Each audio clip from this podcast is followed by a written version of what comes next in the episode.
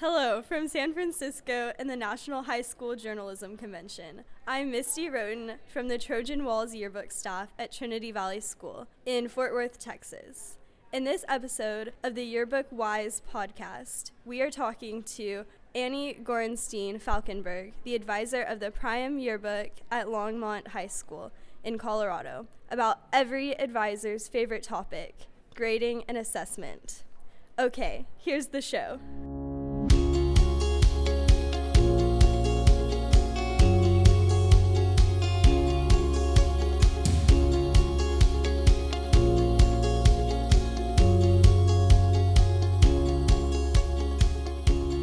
Hi, everybody, and welcome back to another episode of the Yearbook Whys podcast. My name is Mike Simmons, and I advise the Tesserae Yearbook at Corning Painted Post High School in upstate New York. Today, we're recording at the National High School Journalism Convention in San Francisco. There's about 4,000 kids downstairs, uh, advisors, newspapers, uh, staff, yearbooks, and all the rest. And um, I grabbed a, a, good friend of mine, an advisor uh, in Colorado, to join us today. As you heard in the intro, Annie Gorenstein Falkenberg she advises the Priam Yearbook and is here to talk with us about assessment and grading. So, welcome, Annie. Well, thank you so much for having me, Mike. I'm glad to have you here. And um, I will tell you on full disclosure, assessment and grading is not something that I've knocked and mastered. I've been advising, I think, for 16 years, and it's something that I still struggle with. I struggle with um, authenticity in grading and assessment, and I really struggle with um, all of the different directions that I've got kids going in at once in a given week. Um, I think you know about my program. We've got about 48 kids on staff, 1,600 person school. But I was hoping you could share with the listeners a little bit about Longmont, um, and I'd even love to hear a little bit about how you got into yearbooking in the first place. Um, and then we want to segue into kind of how your staff functions, and then we'll, we'll get to assessment. But how did you come to yearbooking in the first place? So I this is my eighth year advising, and I started advising at Arvada West High School in Colorado, where I taught for the first seven years of my teaching career. And I was asked to do yearbook, and it was in that pivotal year. Sec- I was done with my second year of teaching, and we were looking at cuts in our district, and I knew it was a way to make myself valuable right. on our staff. And so I jumped at the chance to do yearbook. And then very quickly, I was introduced to some wonderful people and was put in a dorm room with Carrie Faust at yearbook camp that summer. And I caught the bug quickly and have loved every minute of advising since. It's made me a better teacher. And so I'm so grateful that my principal asked me to do this because it changed everything I do in my approach to all of my classes. It's been the biggest blessing I've had in my teaching career. Tell me a little bit about Longmont and the community there and, and your staff and, and how you work during the school day and whatnot. Yeah. So when I left Arvada West, I went home to Longmont okay. High School. Graduated from Longmont High. I, I, was not a yearbook kid in high school. I was a yearbook kid in middle school, but okay. we ran a four class block schedule and you had your classes for one semester. So I could never fit yearbook in to my schedule in high school. Um, so when I came back to Longmont, I immediately was concerned about being able to recruit just because I remembered that as a student there. And when I showed up at Longmont High to teach there, they were happy that I was willing to take on yearbook. But it had gotten down to one kid wanting to be in the class wow. and had been absorbed into student council. So I came in to a situation where we had 51 kids on student council who would also be making the yearbook, is what they had decided. Okay. So I walked into a precarious situation because I was also eight months pregnant when I made that switch. And so the year started, and I was out on maternity leave before we even could come up with a theme. Right. So came back and kind of fought through that year one of just getting kids to care about a product that had really declined. Our book was wonderful when I was a student there, and it had shrunk in size, shrunk in the number of copies being sold, and it wasn't a journalistic production. And so, coming in and looking at that, I knew that I wanted to make it a strong program again. and I also was lucky in that I had kids that were great kids in that student council group. So I just had to turn them into yearbookers. Sure, sure. And I pushed the student council stuff into some smaller spaces, and we probably neglected a lot of those duties in the two years that we did both at the same time.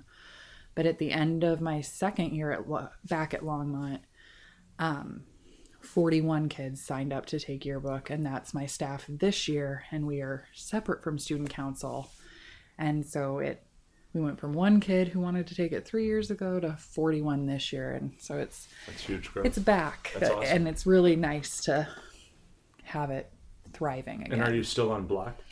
Yep, we're block, but we do an alternating block. So we have a 90 minute class two or three times a week, Okay. which is that gift of time is really wonderful. Like having 90 minutes is huge. I don't think I could ever go back to the schedule that I had before where we had 50 minutes most of the days. We've, we've got 43. Yeah, it's not it's Yeah. not a lot of time. No. Sometimes just getting InDesign to open can Yes. take 20 of those minutes. Yes. Yeah. And then do you have in your culture and with your staff at Priam, do you have some weekly experiences after school that you see your kids? So I see my my editors for one work night a week. Consistently, my editors are always there. The team that is in build, especially if they're in their second week of their build week, we do a five week rotation, chronological coverage, the plan, cover, two builds, and a proof. Yep. And so, teams that are in their build and proof weeks, we tend to see some of those kids come in for work nights but our work nights really turned into this opportunity for the editors to get a lot of their things done because then they could be on their feet and coaching, helping, encouraging the staff during class instead of kind of working in a bunker Right. where the kids are like, well, the editors are over there doing their thing. Right. The editors felt more organically a part of the staff when we moved a lot of their work into those after And school that's a hours. huge tip right there. I mean, the number of times that probably you and I both have met with advisors or talks with staffs where it's an us and them on editors versus the rest of the staff. And I've talked with staffs who have like the editor's room in the back of the lab, and that's poison to a staff because then it becomes Us and like. You can, yeah, you can, you may approach our room or this or that. Mm-hmm. Um, so to have that positive culture where your staff, or sorry, where your editors take their time at the, the work nights so that they can better focus in the moment with the staff is absolutely phenomenal. That's great. Yeah, and the other thing, like just with that, that I think is so important is that if the staff can see the work the editors are doing, like, and they know it's not just the editors nitpicking at the things the staff is doing, that really helps shift that culture too. So if my editors are working during class, they tend to move around the room and sit in different places to do their work, and so different kids see what they're up to. Right. So it's just a transparency thing that I think has really helped our culture. Right. And so you and I were talking in, in lead up to, to recording this podcast that um, I don't think either of our staffs and our experiences as advisors are, are terribly different from having a lot of different moving pieces going in different directions at once. Um, it's kind of how your book is is done by, in my experience, a lot of us, and it doesn't, and that scales. If you have a very small staff or a very large staff, you rarely have even maybe two people doing the same thing in the same time span. Um, you were sharing that you've got a wide range of um, students on your staff of different academic abilities. Even some students with special needs have been members of your staff before. Mine too, I believe. Um, we've talked to some advisors who share in that. So let's start unpacking how you keep track of it all and how you get to an authentic place. Um, you were sharing before of, of providing a lot of feedback to your students, uh, and we'll get there. But um, I think there's a lot of advisors out there struggling with grading and putting something authentic in a grade book. Maybe their principals say um, you need to have you know 10 grades per marking period minimum or something like that. And then at the other end of the spectrum, you've got advisors who say, well, we finished the book, everything got here on time, so everybody gets an A, and it seems rather inauthentic. Um, so it's a it's a big question that we've kind of just set the stage for, but how how did you first let's start here how did you first get onto the process that you're using with your staff right now So I think that I've changed my approach to grading almost every year that Okay. I've been an advisor. Interesting. Not that I threw it all out the window, but I tweaked some things and really tried to be reflective and okay, this did not help us to our end goal. Mm-hmm. And so I think that's kind of where I've started now in how I assess my students is I use a goal setting process with them that then leads to these are the things I'm going to look at to assess you on throughout the year. Is that quarterly or weekly or like how what what scale and scope is that goal setting process? We we really love SMART goals, so specific, Measurable. measurable, and I We can the Google of the the rest. letters. ART, right? Yeah, and Is it timely, actionable? actionable, um, are timely. Right. There's all these people listening to the podcast right now saying, Saying- what that R is. yeah. So, yeah. I love Twitter. it anytime that I have to say it. I have a hard time remembering Sure. what SMART stands for. But so when my students set those goals at the beginning of the year, we do it as editors and they set specific goals in relation to often what we got on our critiques. Okay. And then we have our staff set individual goals for what they want to accomplish as a part of the yearbook staff and we post those things.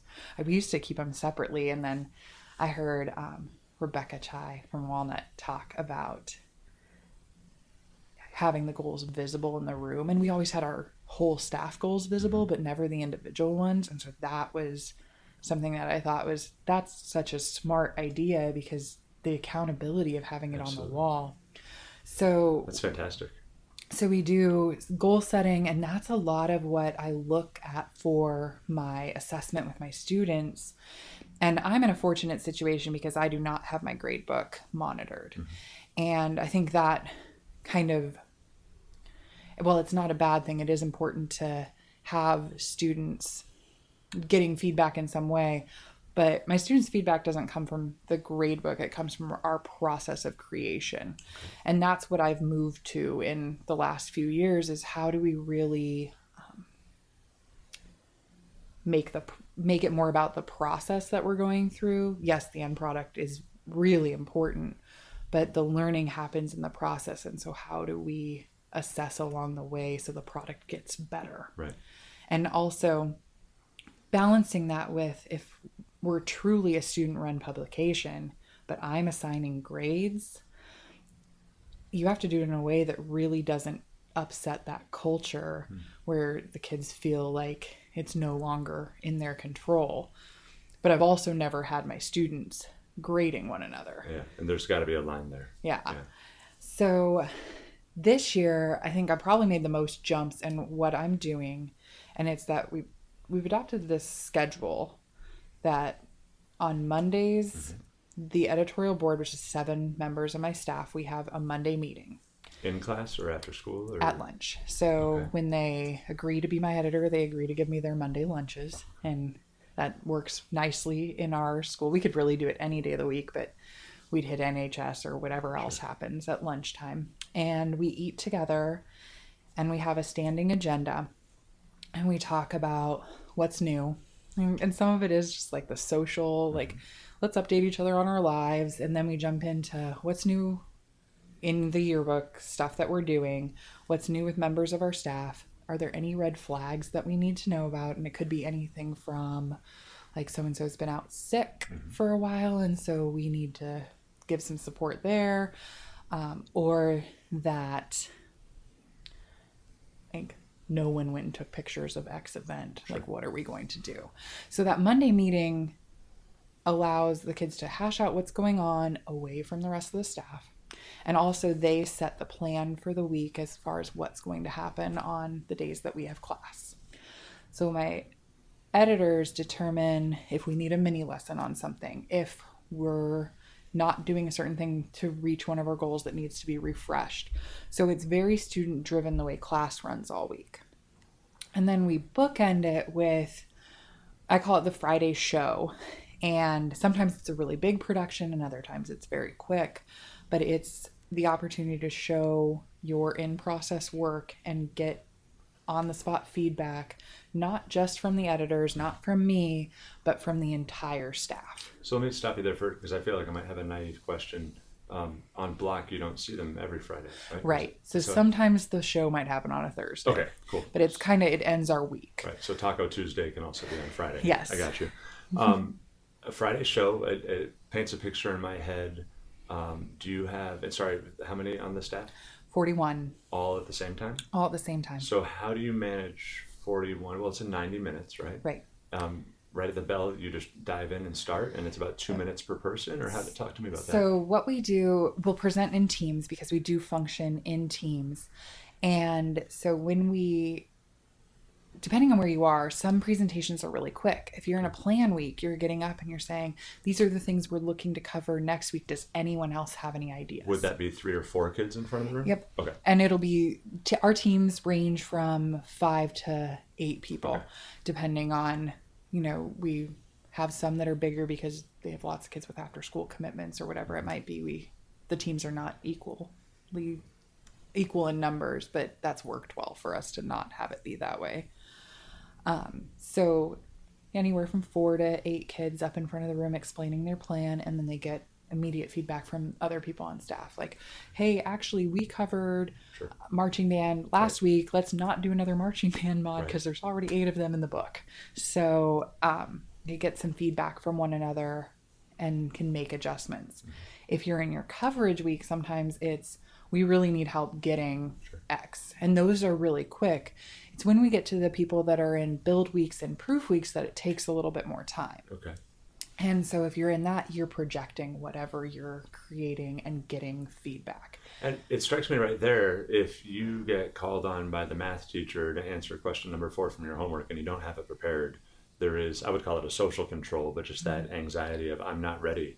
I've got to imagine that that would happen with your staff. It does. You, you got to be ready to go. Yep. And the kids don't always. Sometimes we don't always know when we're going to be able to get a show in. Like Okay. it, there there have been weeks where it doesn't happen. And it does take time. And, and- this is intentional. Yeah, you're you're having to carve out a good chunk of your work time, okay. and in the effort to keep kids from having to come in after from not having to come in after school, we really try to protect work time in class. Okay. And so this was a change in like stopping and doing this, but we we kind of got to the point where we had like celebratory shows where it was a bunch of pages and people like those ones took a little longer when we were close to a deadline or had just finished a deadline before we had proofed those pages and gotten them back to the plant. But other times we do the show in like a whip around fashion where I'll stop class when we're in the lab because we run out of two rooms. We have my classroom attached to the lab.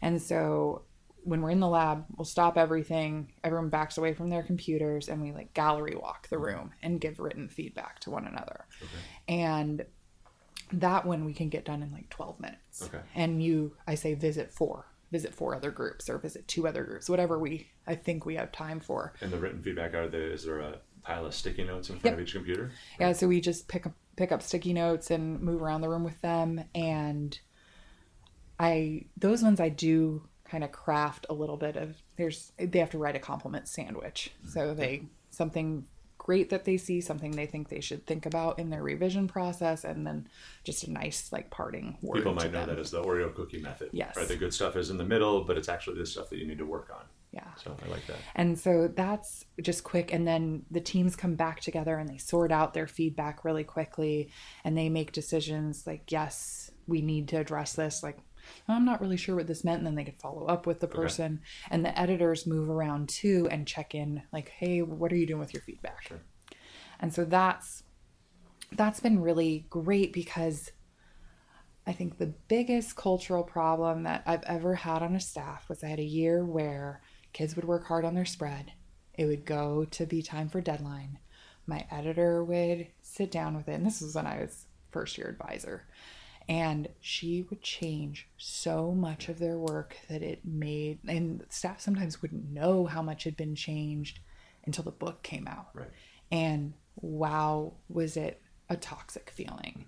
And so this has prevented that from happening because there's so much feedback along the way that when we're looking at a piece of copy, we're changing a sentence that was editorialized that was like a borderline editorialized statement instead of like there's no angle we are rewriting this entire piece of copy But also, as you're close to deadline, if uh, an editor sat down in front of the spread and there was a big you know, blue rectangle across it, and they said, "Where did this blue rectangle come from?" Delete. You know, six weeks into the process, it sounds like in your process they would have known maybe from week one that this you know this blue rectangle or that this coverage package was there and they've had some time to live with it and have an awareness of it right? Yeah, there's no surprises. They're very up on what every exactly. kid is up to in the room.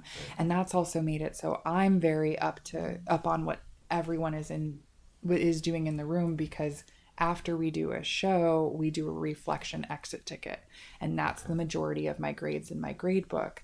So it's just basically it's like a touch point like how are you doing? What are you up to? What's going well? What's not going well?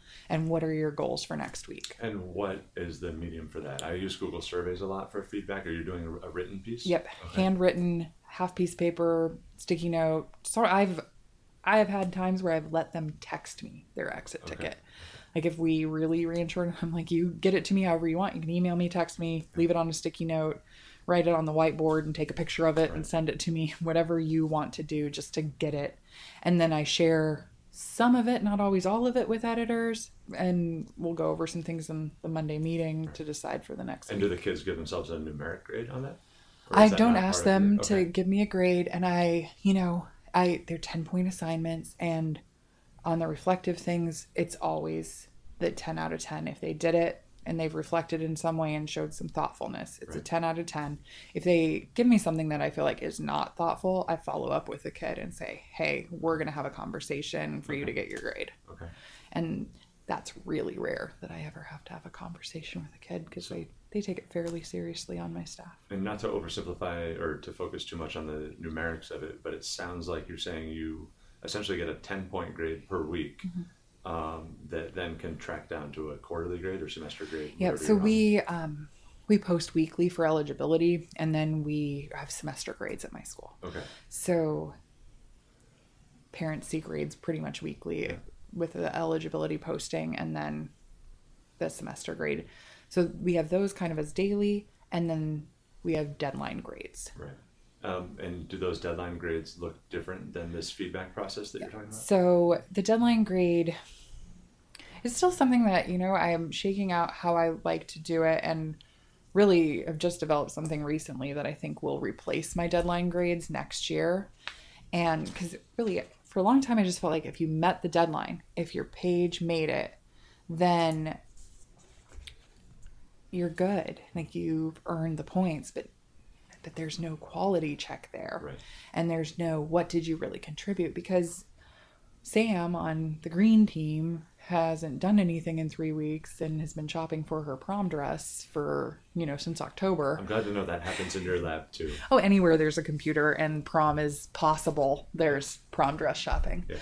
So, like, if it, how does that equal the team lead who had to do every and maybe ended up having to do everyone else's work? And so, what I've moved to and had my students do kind of as a reflective activity after we had finished our bound book this year, and what I want to do with every deadline next year is what I called a proof portfolio. And it was screenshots and reflective statements about quality of work, what they had contributed, not just to their team, but to the entire staff mm-hmm. and the production, and also reflecting on, well, what did you do that didn't make it? Because I'm sure that your staff is similar in that I I would bet we've I would bet that we have left well over a million photos on the drive that will never see the light of day. Right. And there's some really amazing images and that kind of thing in there that we're not using in our book. And so it gives the kids opportunity to have that effort recognized as well. Do you also have a piece that would allow a student to stake their claim to um, things that weren't tangible that they contributed to staff, um, either you know their, their leadership abilities or or being there for somebody or staying after and helping tidy up the lab. I'm not saying that that's important as, as important as finishing a spread, but is there Yeah. a way to account for those things too I do have a section in there that is what else have you contributed? to the staff as, as and? And then you know in this first round of it i didn't think of examples really. I just left it open. And kids did share some of those kinds of things. Like you know i sorted photos for the pink team when they were really overwhelmed or whatever it might have been. And there were there were some kids that i think maybe a few of my editors had thought weren't doing that much that were doing a lot of little things that maybe you know they weren't getting out to get the dominant photo. or- Under the radar. yeah, and that helped me to be more mindful about recognizing those students and also for my editors to really like appreciate more of their staff. So one thing I wanted to ask you about a, a minute ago, though, too, was if you have a team member who's not carrying their weight, uh, perhaps they're not performing real well at your Friday review. Um, but is there also a way for a fellow team member to flag that student to you, or do you have a different way of approaching that? So I do well, we have our seven editorial board members that we always meet on Mondays. We invite team leads in and if you're we'll have a conversation with team leads. Sometimes we just ask that they get there 10 minutes before class starts, so cut your lunch a little bit short because we have class right after lunch. And then we talk just with team leads and get some of the same information. And that's where I get a lot of the this person has not been doing what is being asked of them. And then I ask them how they want to handle it. Mm-hmm. Like, are you going to have a conversation with that person? Have you tried and it's been unsuccessful? And now it's time for an EIC to have that conversation with that person? Or are we to the point where I'm having a conversation with that person? Like, where are we in this process? And so, like, trying to intervene early is really important to getting a kid back on track. But I've had kids who realized somewhere along the way that yearbook was not anything they thought it was going to be and that they are almost even bitter about being in the class. And over the years, I've come up with tasks that are important to our function as a staff, but they don't affect the content in the book the way other things would that I then start to assign to that student so they can be a part and still be helpful but they're not being they're not preventing work from being done and they're not becoming a cancer on their team Got it. And we So- call that team g we, um, as part of the podcast, I'm going to have uh, an opportunity for advisors to submit questions. You can um, record them and submit them at iteachyearbook at gmail.com. But downstairs earlier today, um, I met Jesse, an advisor in El Paso, um, and I'd like you to listen to this question. I want to unpack this a little bit. She was talking about um, kind of the multitude of ability levels and different roles that her staff has and how to um, authentically assess. Let's take a listen. My name is Jesse Almansad from Austin High School in El Paso, Texas. We do the Roundup yearbook. My question is how do you grade students uh, or staff members when there's so many different roles, responsibilities, abilities, and contributions? How do you grade them all fairly?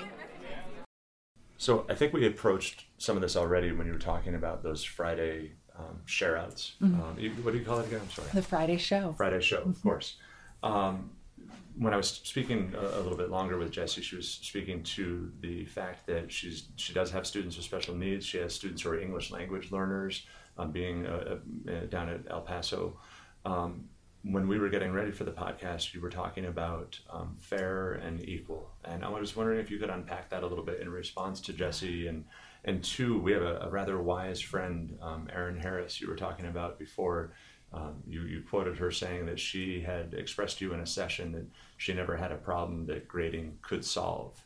Um, and I think that there's some advice in there for, for Jesse. I know when I was floating this topic on Facebook, a bunch of advisors chimed in and were like, yeah, I need, you know, we, we do 100 points a week and we do this and we do that. And it felt at times like death by a thousand points for an advisor. And I really feel like you've struck this uh, balance between authentic buy-in and feedback and show us what you've done with some numbers on the back end because we're public school teachers or school teachers and we need that but that your model might work really well for jesse so can we, can we talk about that a little bit about the, the wide range of kids So I think, you know, I've had lots and lots of different types of students in my class. And I think the biggest focus is growth.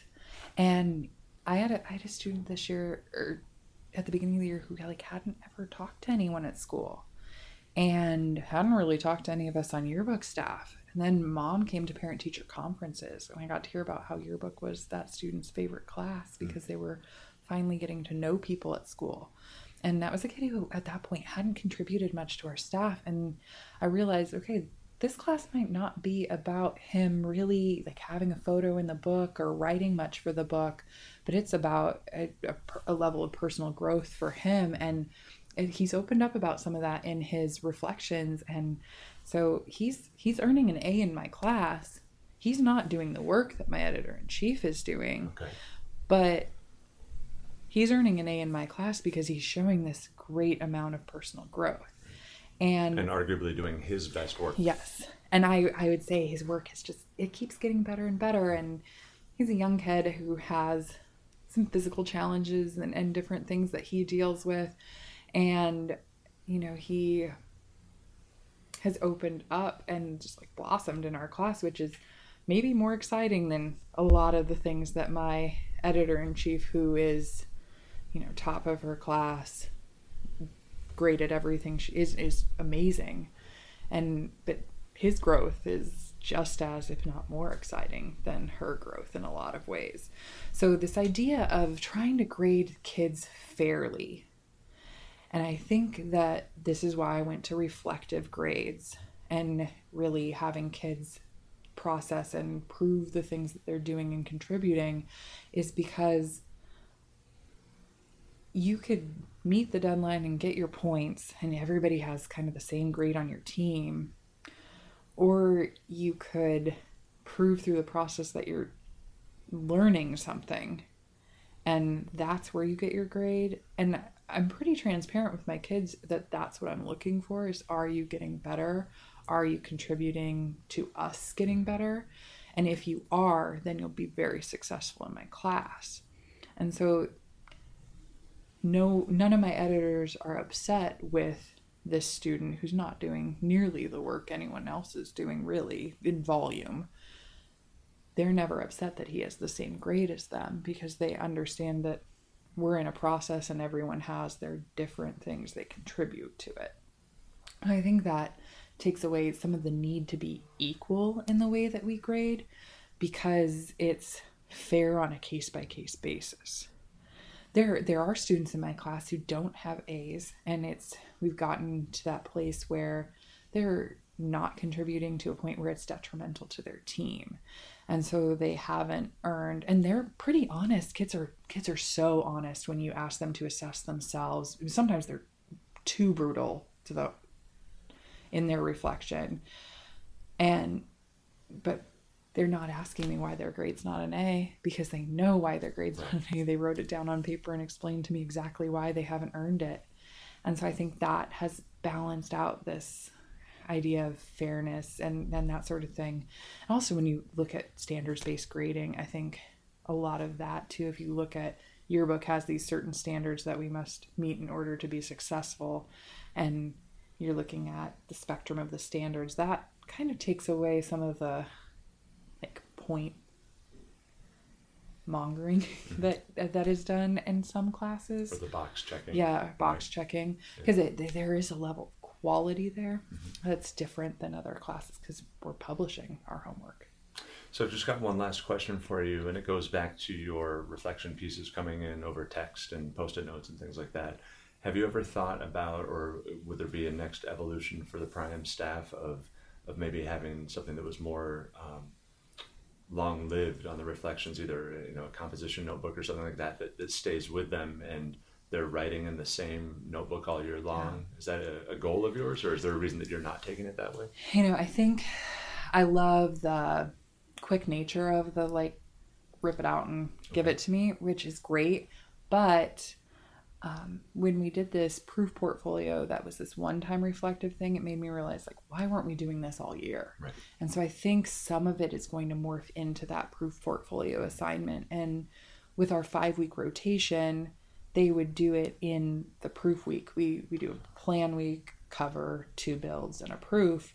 And if they did their reflective pieces for that deadline in their proof portfolio and then that would be a living document. And it, google docs makes that so incredibly easy. Just hit the print screen button and paste it in there and, and they have their visual representation and then the reflection to go with it.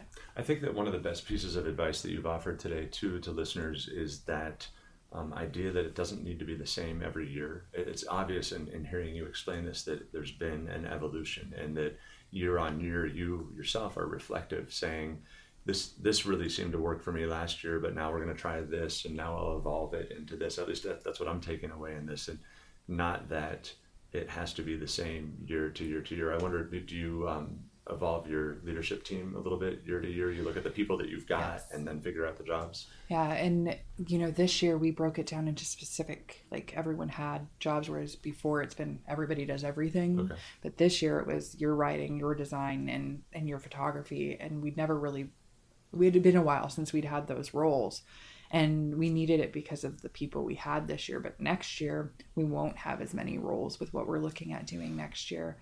And i think i think that's also so important in yearbook because we want to keep our kids for multiple years. Like the real goal is to have a whole bunch of four year staffers. Like Sure. that's kind of the dream. And, and yes you pick up great kids along the way or they come in there just for their senior year but if we can like it's okay if the experience is different every year yes the theme is going to be different and the coverage plan is different but some of the like navigating the grading experience being different the just kind of what you're up to in the day to day i think with that being different and yearbook's never a class that's going to be stagnant but it makes it feel like they're having an exciting experience that's worth doing more than once Absolutely. Absolutely. Well, I think that's as good a place as any to leave it. Annie, thank you so much for being on the podcast. Well thank you for Appreciate having me it. this is a lot of fun Absolutely. Um, friends, you can be in touch uh, with me and in the podcast uh, via email at iteachyearbook at gmail.com. Uh, the podcast is on Twitter at, at YearbookWhys. And uh, if you're sharing with yearbook reps or other advisor friends, it is uh, available anywhere you get your podcast in Apple, iTunes, uh, Google Play, and uh, most of the podcast apps as well. Uh, again, we're live uh, ish up in the hotel at the National High School Journalism Convention in San Francisco. And uh, for now, we'll leave it there. Uh, good luck. Be well. We'll talk soon.